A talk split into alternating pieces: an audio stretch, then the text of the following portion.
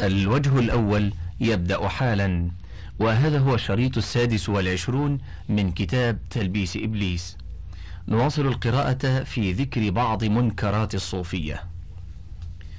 وعن أبي العباس البغدادي قال كنا نصحب أبا الحسن ابن أبي بكر الشبلي ونحن أحداث.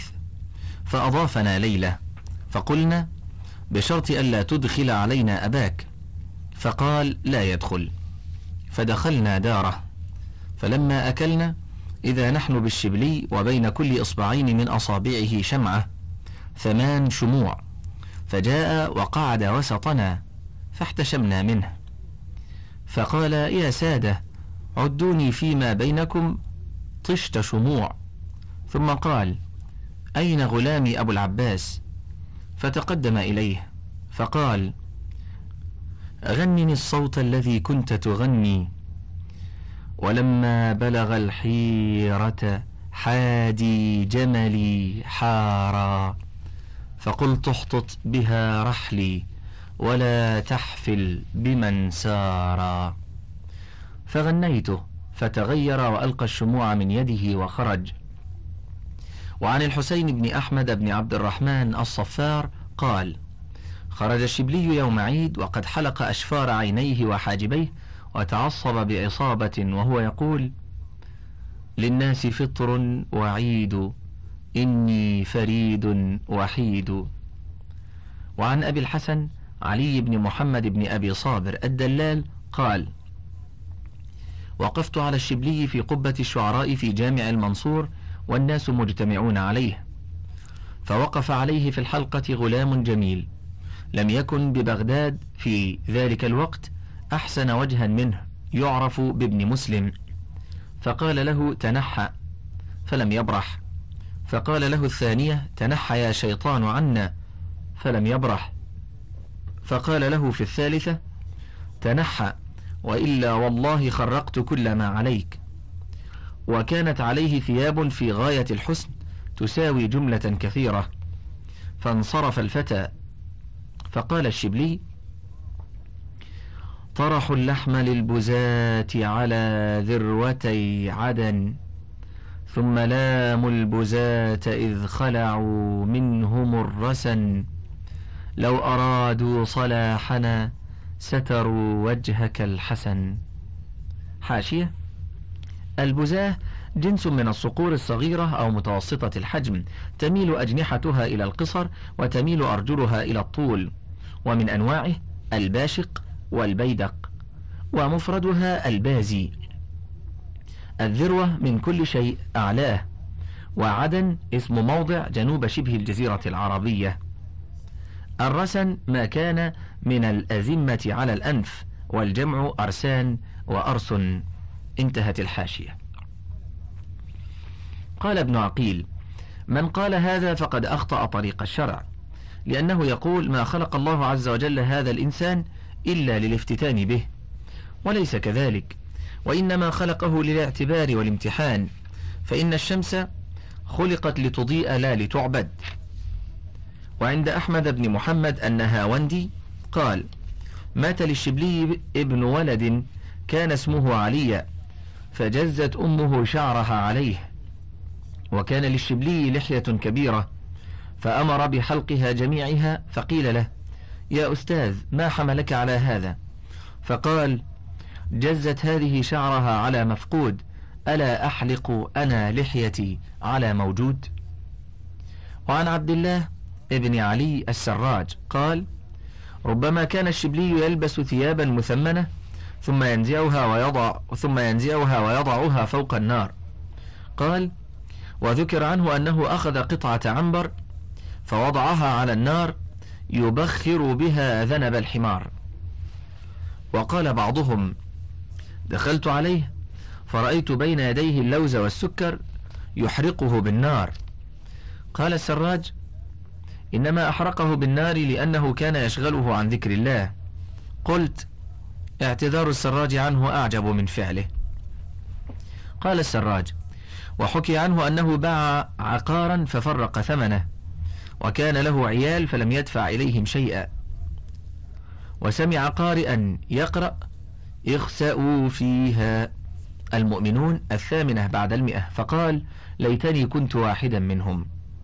قلت وهذا الرجل ظن أن الذي يكلمهم هو الله تعالى والله لا يكلمهم. ثم لو كلمهم كلام إهانة فأي شيء هذا حتى يطلب؟ قال السراج وقال الشبلي يوما في مجلسه إن لله عبادة لو بزقوا على جهنم لأطفأوها. قلت وهذا من جنس ما ذكرناه عن أبي يزيد وكلاهما من إناء واحد.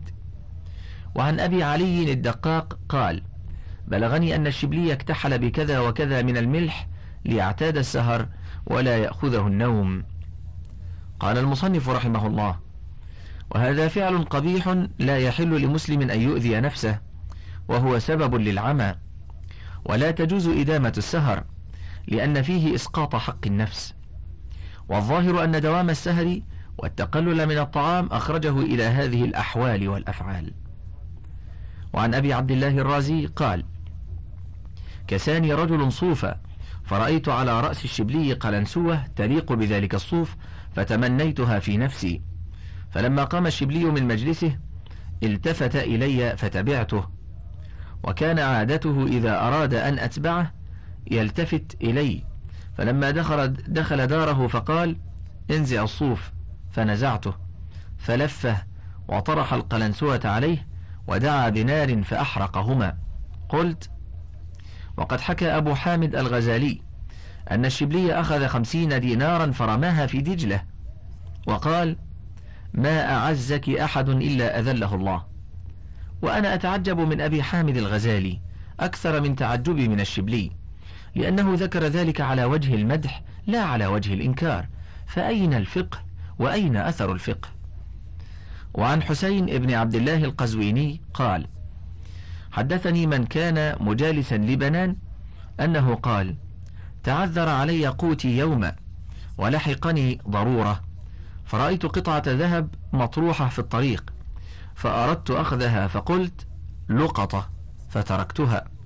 ثم ذكرت الحديث الذي يروى لو أن الدنيا كانت دما عبيطا لكان قوت المسلم منها حلالا. حاشية؟ لا أصل له. السيوطي في الدرر المنثورة في, الأح... في الدرر المنتثرة في الأحاديث المشتهرة. في الصفحة الخامسة والأربعين بعد الثلاثمائة. والعجلوني في كشف الخفاء في الصفحة الثامنة بعد المئة والألفين. والسخاوي في المقاصد الحسنة في الصفحة الثامنة والتسعين بعد الثمانمائة. انتهت الحاشية. فأخذتها وتركتها في فمي ومشيت غير بعيد فإذا أنا بحلقة فيها صبيان وأحدهم يتكلم عليهم. فقال له واحد متى يجد العبد حقيقة الصدق؟ فقال إذا رمى القطعة من الشدق فأخرجتها من فمي ورميتها. قال المصنف رحمه الله لا تختلف الفقهاء أن رميه إياها لا يجوز. والعجب أنه رماها بقول صبي لا يدري ما قال. وقد حكى أبو حامد الغزالي أن شقيقا البلخي جاء إلى أبي القاسم الزاهد وفي طرف كسائه شيء مصرور فقال له أي شيء معك؟ قال لوزات دفعها إلي أخ لي. وقال أحب أن تفطر عليها. فقال يا شقيق وأنت تحدث نفسك أن تبقى إلى الليل؟ لا كلمتك أبدا. فأغلق الباب في وجهي ودخل. قال المصنف رحمه الله انظروا إلى هذا الفقه الدقيق. كيف هجر مسلما على فعل جائز بل مندوب؟ لأن الإنسان مأمور أن يستعد لنفسه بما يفطر عليه. واستعداد الشيء قبل مجيء وقته حزم. ولذلك قال الله عز وجل وأعدوا لهم ما استطعتم من قوة. الأنفال الستون. وقد ادخر رسول الله صلى الله عليه وسلم لأزواجه قوت سنة. وجاء عمر رضي الله عنه بنصف ماله وادخر الباقي ولم ينكر عليه. فالجهل بالعلم أفسد هؤلاء الزهاد. وعن أحمد بن إسحاق العماني قال رأيت بالهند شيخا وكان يعرف بالصابر. قد أتى عليه مئة سنة قد غمض إحدى عينيه. فقلت له يا صابر ما بلغ من صبرك؟ قال إني هويت النظر إلى زينة الدنيا فلم أحب أن أشتفي منها فغمضت عيني منذ ثمانين سنة فلم أفتحها. وقد حكي لنا عن آخر أنه قزع إحدى عينيه وقال النظر إلى الدنيا بعينين إسراف. قلت كان قصده أن ينظر إلى الدنيا بفرد عين ونحن نسأل الله سلامة العقل. وقد حكى يوسف ابن أيوب الهمداني عن شيخه عبد الله الجوني أنه كان يقول هذه الدولة ما أخرجتها من المحراب بل من موضع الخلاء حاشية الدالة الشهرة والجمع دال والدولة الشيء المتداول من مال أو نحو ذلك انتهت الحاشية. وقال كنت أخدم في الخلاء فبينما أنا يوما أكنسه وأنظفه قالت لي نفسي أذهبت عمرك في هذا؟ فقلت أنت تأنفين من خدمة عباد الله؟ فوسعت رأس البئر ورميت نفسي فيها وجعلت أدخل النجاسة في فمي فجاءوا وأخرجوني وغسلوني قلت انظروا إلى هذا المسكين كيف اعتقد؟ جمع الأصحاب خلفه دولة. وأعتقد أن تلك الدولة إنما حصلت بإلقاء نفسه في النجاسة وإدخالها في فيه وقد نال بذلك فضيلة أثيب عليها بكثرة الأصحاب وهذا الذي فعله معصية توجب العقوبة. وفي الجملة لما فقد هؤلاء العلم كثر تخبيطهم. وعن محمد بن علي الكتاني قال دخل الحسين بن منصور مكة في ابتداء أمره فجاهدنا حتى أخذنا مرقعته قال السوسي أخذنا منها قملة فوزناها فإذا فيها نصف دانق من كثرة رياضته وشدة مجاهدته. قلت انظروا إلى هذا الجاهل بالنظافة التي حث عليها الشرع وأباح حلق الشعر المحظور على المحرم لأجل تأذيه من القمل. وجابر الحظر بالفدية. وأجهل من هذا من اعتقد هذا رياضته. وعن أبي عبد الله بن مفلح قال كان عندنا فقير صوفي في الجامع فجاع مرة جوعا شديدا فقال يا ربي إما أن تطعمني وإما أن ترميني بشرف المسجد. فجاء غراب فجلس على الشرف فوقعت عليه من تحت رجله آجرة فجرى دمه وكان يمسح الدم ويقول إيش تبالي بقتل العالم؟ قلت قتل الله هذا ولا أحياه في مقابلته هذا الاستنباط. هل قام إلى الكسب أو إلى الكدية؟ حاشية. الكدية حرفة السائل الملح. انتهى. وعن غلام خليل قال رأيت فقيرا يعدو ويلتفت ويقول أشهدكم على الله هو ذا يقتلني. وسقط ميتا. فصل. وفي الصوفية قوم يسمون الملانيفية. حاشية. هكذا وردت في جميع النسخ المخطوطة والمطبوعة ويبدو أنها الملامتية التي سبق حديث المؤلف عنها بدليل إعادته نفس السياق السابق. والملامنية أو الملامية مذهب. سمي أصحابه بهذا الاسم نسبة إلى الملامة أو الملام. لأنهم كانوا لا يظهرون ما ببواطنهم على ظواهرهم ويعمدون إلى التستر والاستخفاء وراء مظاهر تستدعي أن ينعي, الناس عليهم ويغضوا من شأنهم ولكنهم لا يعنيهم من ذلك شيء بل الذي يعنيهم هو الاجتهاد في تحقيق كمال الإخلاص ووضع الأمور في مواضعها والاكتفاء بما بينهم وبين الله من تحبب وتودد. وما بينهم وبين أنفسهم من موافقة إرادتهم وعلمهم لإرادة الله وعلمه. انظر الحياة البرزخية انظر الحياة الروحية في الإسلام في الصفحة الثانية والثلاثين والمئة والتعريفات للجرجاني في الصفحة الثلاثين بعد المئتين وانتهت الحاشية. وفي الصوفية قوم يسمون الملانفية اقتحموا الذنوب. وقالوا مقصودنا أن نسقط من أعين الناس فنسلم من الجاه وهؤلاء قد أسقطوا جاههم عند الله لمخالفة الشرع. قال وفي القوم طائفة يظهرون من أنفسهم أقبح ما هم فيه ويكتمون أحسن ما هم عليه وفعلهم هذا من أقبح الأشياء. ولقد قال رسول الله صلى الله عليه وسلم من أتى شيئا من هذه القاذورات فليستتر بستر الله. حاشية سبق تخريجه. انتهى. وقال في حق ماعز هلا سترته بثوبك يا هذا؟ حاشية. صحيح. مالك في الموطأ في الحدود. باب ما جاء في الرجم. الصفحة الثالثة. وأبو داود في الحدود. باب الستر على أهل الحدود. برقم سبعة وسبعين وثلاثمائة بعد أربعة الآلاف. وأحمد في المسند. الجزء الخامس. صفحة السابعة عشرة بعد المئتين. صحيح الجامع. برقم تسعين وتسعمائة بعد سبعة الآلاف. وانتهت الحاشية. واجتاز على رسول الله صلى الله عليه وسلم بعض الصحابة وهو يتكلم مع صفية زوجته فقال له إنها صفية. حاشية سبق تخريجه انتهى. وقد علم الناس التجافي عما يوجب سوء الظن فإن المؤمنين شهداء الله في الأرض. وخرج حذيفة إلى الجمعة ففاتته. فرأى الناس وهم راجعون فاستتر لئلا يسوء ظن الناس به. وقد قدمنا هذه.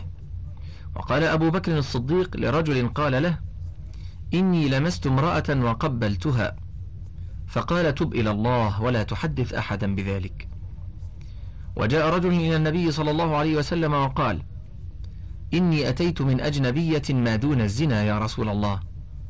قال ألم تصلي معنا؟ قال بلى يا رسول الله. قال ألم تعلم أن الصلاتين تكفر ما بينهما. حاشية. صحيح بلفظ آخر. البخاري في التفسير. سورة هود. الجزء الثامن الصفحة السادسة بعد المئتين. ومسلم في التوبة. باب قوله تعالى إن الحسنات يذهبن السيئات. الصفحة التاسعة والثلاثون والأربعون والرابعة والأربعون والخامسة والأربعون. انتهت الحاشية. وقال رجل لبعض الصحابة إني فعلت كذا وكذا من الذنوب. فقال لقد ستر الله عليك لو سترت على نفسك. حاشية صحيح. مسلم في التوبة. باب قوله إلى آخره. الصفحة الثانية والأربعون. انتهى. فهؤلاء قد خالفوا الشريعة وأرادوا قطع ما جبلت عليه النفوس. فصل. وقد اندس في الصوفية أهل الإباحة.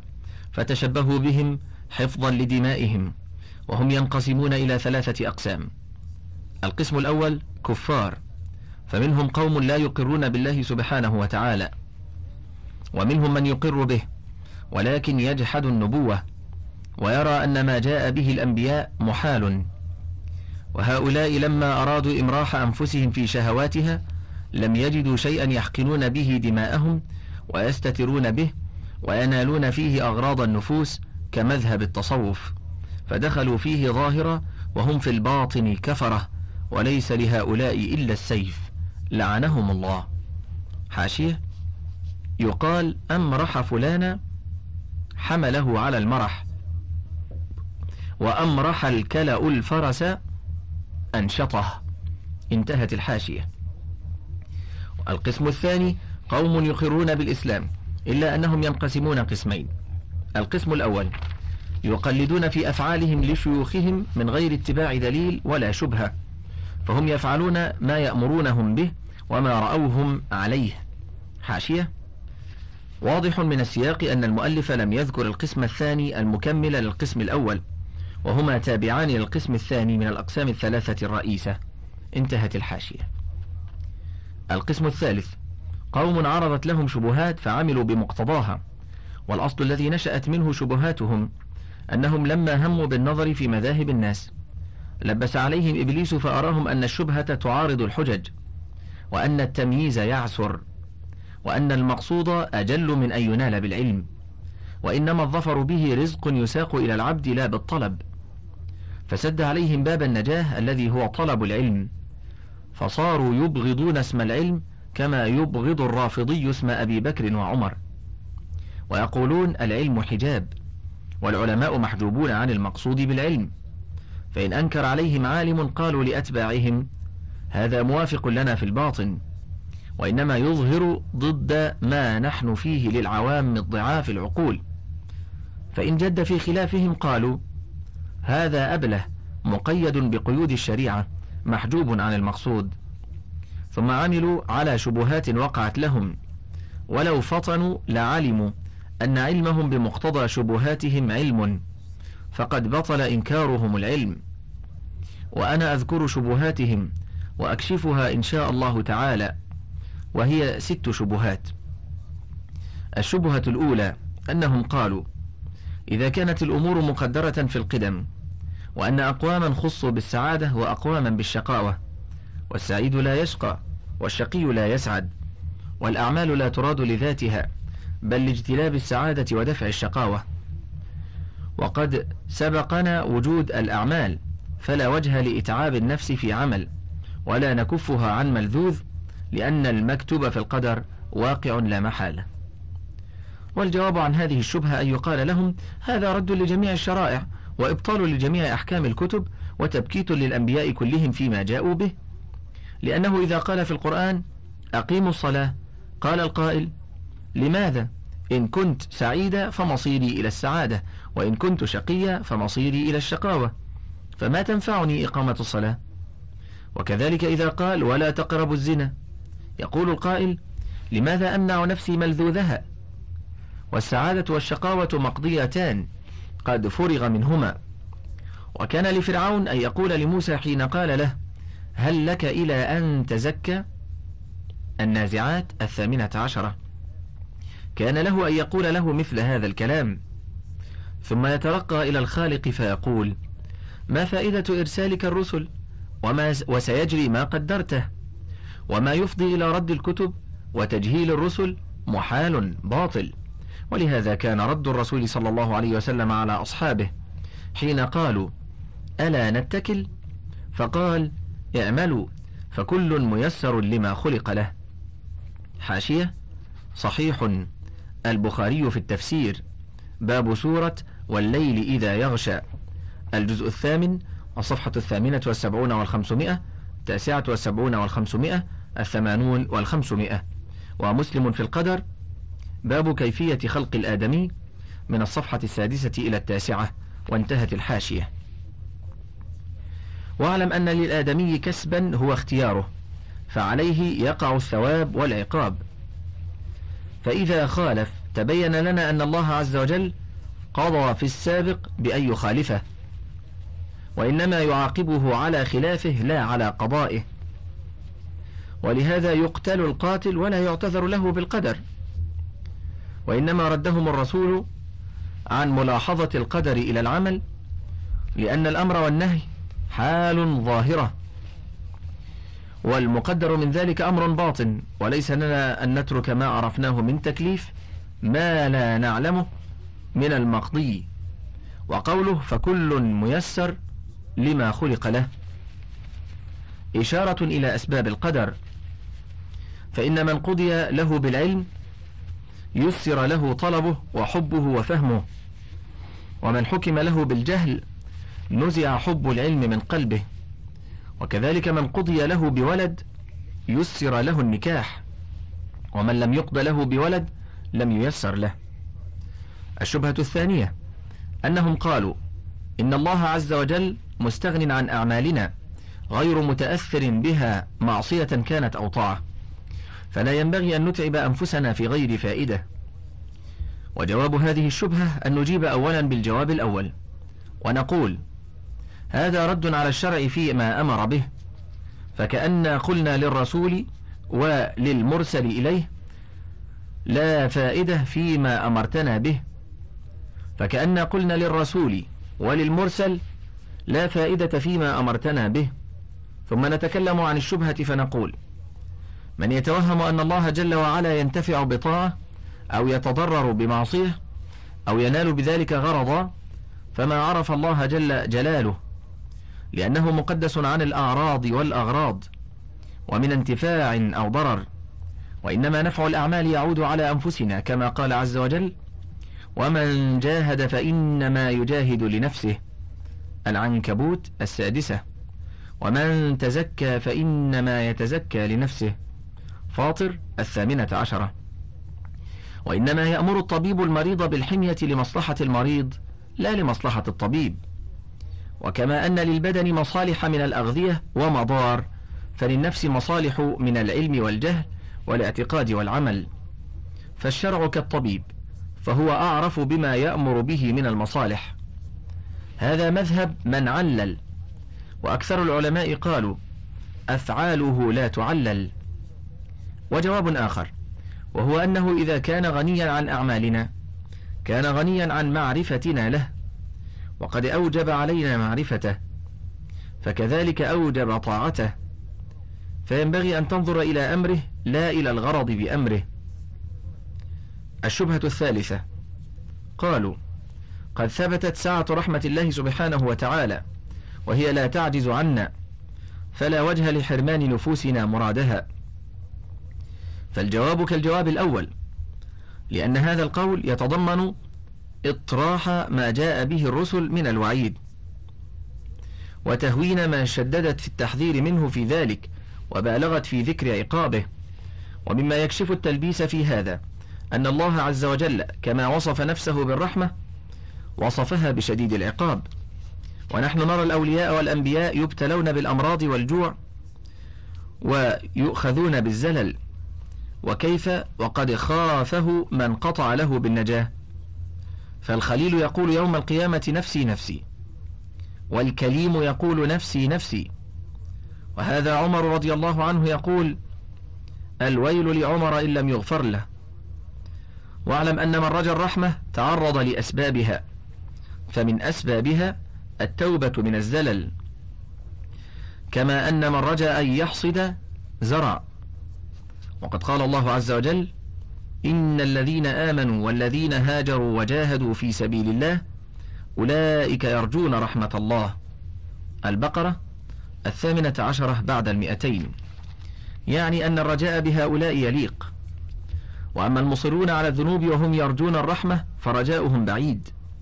وقد قال عليه الصلاة والسلام الكيس من دان نفسه وعمل لما بعد الموت والعاجز من أتبع نفسه هواها. وتمنى على الله الأماني. حاشية. ضعيف. الترمذي في صفة القيامة والرقائق والورع. برقم تسعة وخمسين وأربعمائة وثلاثة آلاف. وابن ماجة في الزهد. باب ذكر الموت والاستعداد له. برقم ستين ومائتين بعد أربعة آلاف. وأحمد في المسند. الجزء الرابع الصفحة الرابعة والعشرون والمئة والحاكم في المستدرك. الجزء الأول الصفحة السابعة والخمسون والجزء الرابع الصفحة الحادية والخمسون بعد المئتين. وضعيف الجامع للألباني في الصفحة العاشرة بعد الثلاثمائة وأربعة الآلاف وانتهت الحاشية. وقد قال معروف الكرخي رجاؤك لرحمة من لا تطيعه خذلان وحمق. واعلم أنه ليس في الأفعال التي تصدر من الحق سبحانه وتعالى ما يوجب أن يؤمن عقابه. إنما في أفعاله ما يمنع اليأس من رحمته. وكما لا يحسن اليأس لما يظهر من لطفه في خلقه لا يحسن الطمع لما يبدو من أخذانه وانتقامه. فإن من قطع أشرف عضو بربع دينار لا يؤمن أن يكون عقابه غدا هكذا.